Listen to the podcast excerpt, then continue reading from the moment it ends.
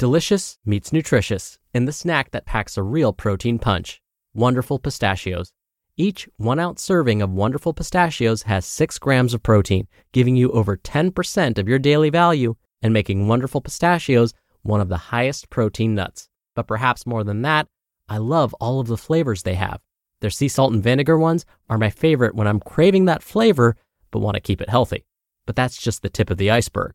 Wonderful pistachios come in a variety of flavors, like chili roasted, honey roasted, smoky barbecue, and jalapeno lime, perfect for enjoying with family and friends or taking them with you on the go. Whether you're a pistachio purist who loves cracking open every nut, or you prefer the convenience of no shells pistachios, Wonderful Pistachios has got you covered. Grab Wonderful Pistachios and elevate your snacking game today. So fill up with a healthy snack when hunger strikes. Visit wonderfulpistachios.com to learn more. That's wonderfulpistachios.com. Mom deserves the best, and there's no better place to shop for Mother's Day than Whole Foods Market. They're your destination for unbeatable savings, from premium gifts to show-stopping flowers and irresistible desserts. Start by saving 33% with Prime on all body care and candles. Then get a 15-stem bunch of tulips for just $9.99 each with Prime. Round out Mom's menu with festive rosé, irresistible berry chantilly cake, and more special treats. Come celebrate Mother's Day at Whole Foods Market. It's another Q&A edition of Optimal Health Daily, episode 455, and I'm Dr. Neal, your host of the show. Welcome back to another special Friday the 13th edition of Optimal Health Daily, where I answer your health questions. On the other days, I read health and fitness blogs to you, kind of like an audiobook. And like I always say, nutrition, fitness, wellness, health, these are things I'm passionate about, so I'm happy to share my knowledge with you. And it's that passion that drove me to get my doctorate of public health degree with an emphasis in chronic disease prevention and nutrition. I'm also a registered dietitian nutritionist, a certified exercise physiologist, and a certified health education specialist. All right, enough about me. Let's get to today's question and start optimizing your life. Hi, my name is Courtney. My question is for Dr. Neal um, regarding um, just health in general. If a person wants to lose a lot of weight, a lot of fat, um, exactly how much protein should that person be taking in? Um, I've heard that you need to load up on protein. Um, I've heard that you need to eat six, seven times a day. Um, but what you do if you a want to have a more plant-based diet and b either aren't hungry or don't have time to eat six or seven times a day. What are your opinions on that? And can that person still achieve a lot of um, fat loss without doing those things? Thank you. Thank you for your question, Courtney. Fat loss is definitely a tricky thing. There are so many mechanisms involved. This is probably why we still don't have the magic ingredient, recipe, or workout that guarantees fat loss. I'll start by talking about protein specifically. Now I'm going to use my psychic abilities and go out on a limb by saying chances are you're probably already consuming enough protein. How could I possibly know this? It's because there have been a lot of data collected on how much and what types of food populations around the world consume regularly. And what we've learned is that most consume plenty of protein each day. But how much protein do we need to support fat loss? Is there a magic number? Okay, let's say, Courtney, that you are relatively active and incorporate resistance training into your routine.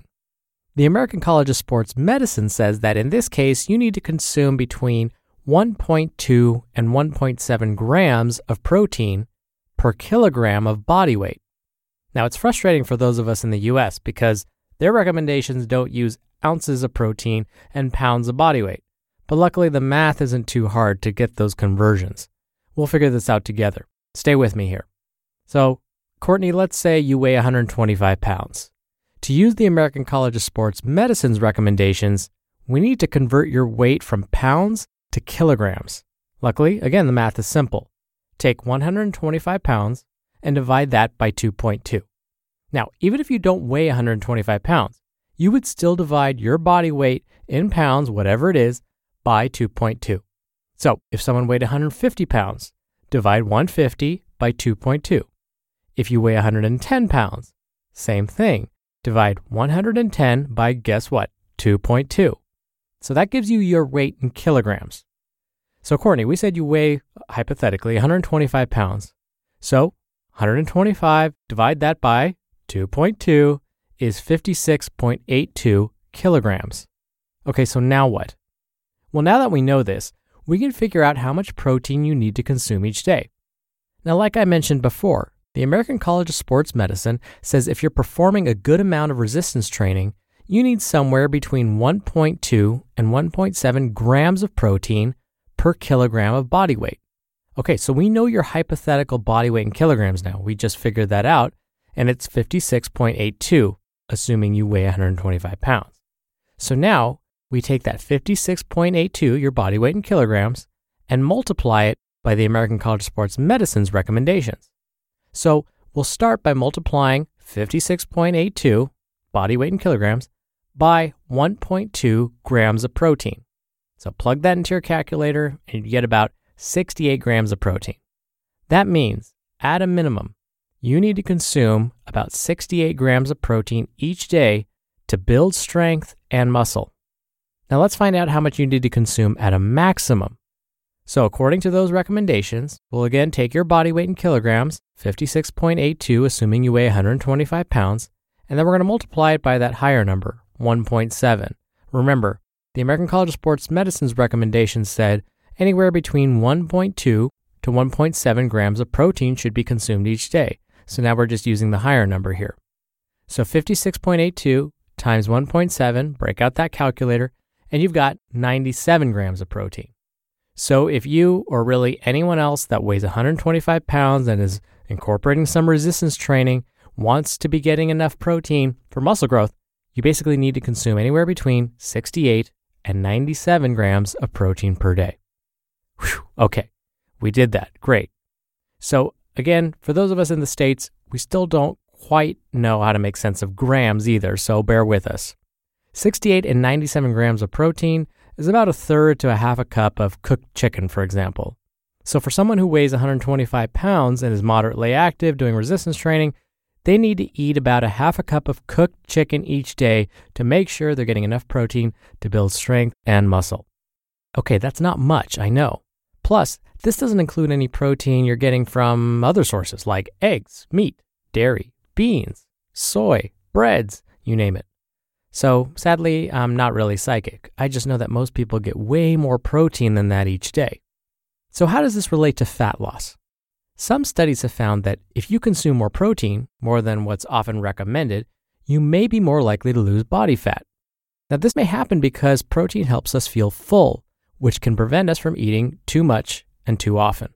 So, consuming fewer calories consistently will definitely lead to weight loss and possibly fat loss.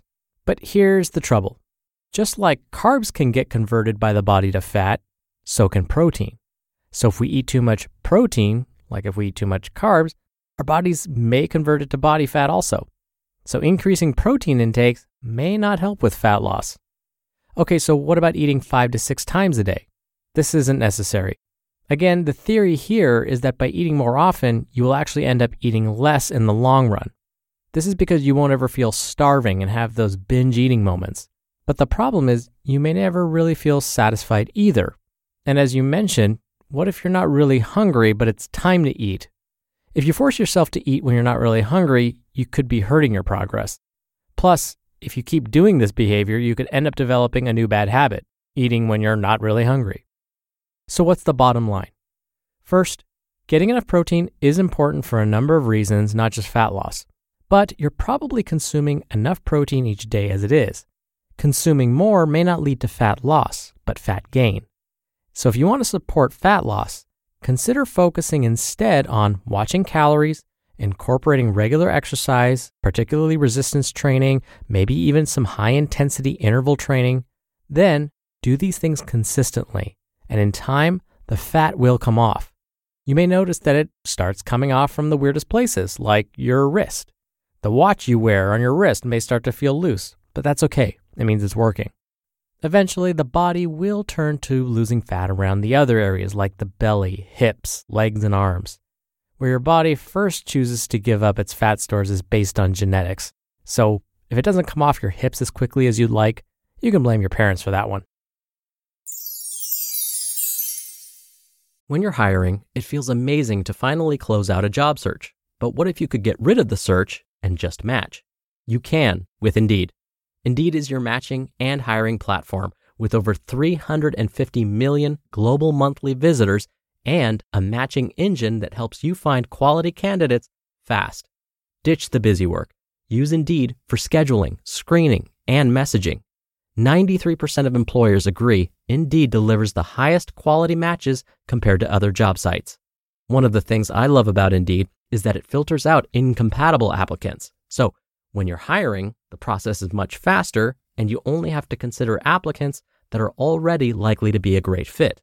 And listeners of this show will get a $75 sponsored job credit to get your jobs more visibility at indeed.com slash health.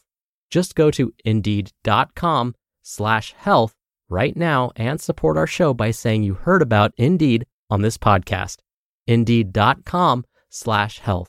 Terms and conditions apply. Need to hire? You need Indeed.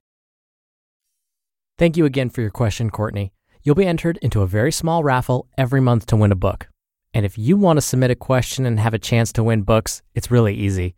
You can call in the number is 61 I love OHD, or you can submit your audio question at oldpodcast.com. That'll let you record your question, listen back to it, and then submit it to us. Again, that's at oldpodcast.com. All right, that's another week of Optimal Health Daily in the books. Thank you, as always, for listening every day and all the way through. Have a wonderful weekend. I'll see you back here on Monday where Optimal Life awaits. Hello, Life Optimizer. This is Justin Malik, creator and producer of this show and Optimal Living Daily, the brother podcast of this one. Literally, I'm Dr. Neal's brother. If you like the format of this show, you'll love Optimal Living Daily too, where I also read to you from blogs, but cover other topics like personal development, finance, and minimalism from bloggers like Derek Sivers, The Minimalists, Zen Habits, and many more. So for more amazing content read to you for free, come subscribe to Optimal Living Daily too and together we'll optimize your life. You've been listening to Optimal Health Daily. Be sure to hit the subscribe button to stay up to date on each new episode and head to oldpodcast.com. That's oldpodcast.com for a free gift, as well as more actionable tips and resources to help you maximize your potential. Thanks for joining us, and remember, your optimal life awaits.